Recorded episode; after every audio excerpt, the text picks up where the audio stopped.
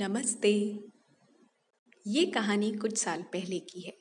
एक छोटा सा गाँव था। वहाँ की एक लड़की। पढ़ने में बहुत होशियार तो नहीं, लेकिन एवरेज थी। लेकिन उसके पेरेंट्स यही चाहते थे कि वो लड़की भी अपने क्लास की टॉपर बने। लड़की का नाम नाजनी था। उसके अंदर आत्मविश्वास की थोड़ी सी कमी थी। अन्य बच्चों के साथ तुलना करने पर वह घबरा जाती और सोचती कि वो इतनी काबिल नहीं है। लेकिन वो अपने एवरेज परफॉर्मेंस से भी खुश थी।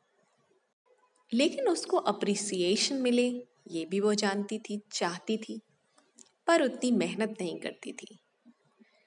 एक दिन जब रिज़ल्ट आया तो उसके नंबर बाकी बच्चों से बहुत कम आए।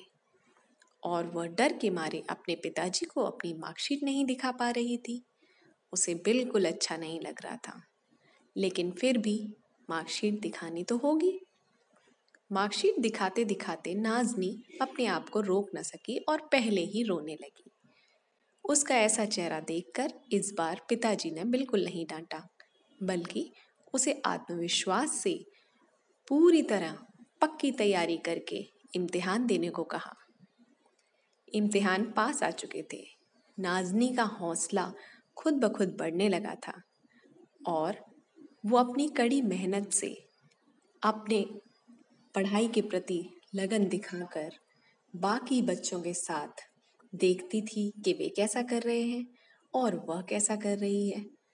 न जाने कैसे उसके अंदर आत्मविश्वास भर गया और आत्मविश्वास से किया गया कार्य ज़रूर सफल होता है। अगली बार के एग्ज़ाम्स में नाजनी के बहुत अच्छे नंबर आए और वो बहुत अच्छे से पास हुई। तो इस कहानी में आप ये देखेंगे कि कई बार ऐसा लगता है हमें कि हम उतने काबिल नहीं, पर सच तो ये है कि काबिलियत सब में होती है। बस ज़रूरत है खुद में आत्मविश्वास जगाने की। जो दूसरे कर सकते हैं, वो आप भी कर सकते हैं। सफल हो सकते हैं। बस यह जानने की ज़रूरत है कि आपका लक्ष्य क्या है और उसे पाने के लिए हमें कैसे कदम उठाना है। आज के लिए बस इतना ही। धन्यवाद।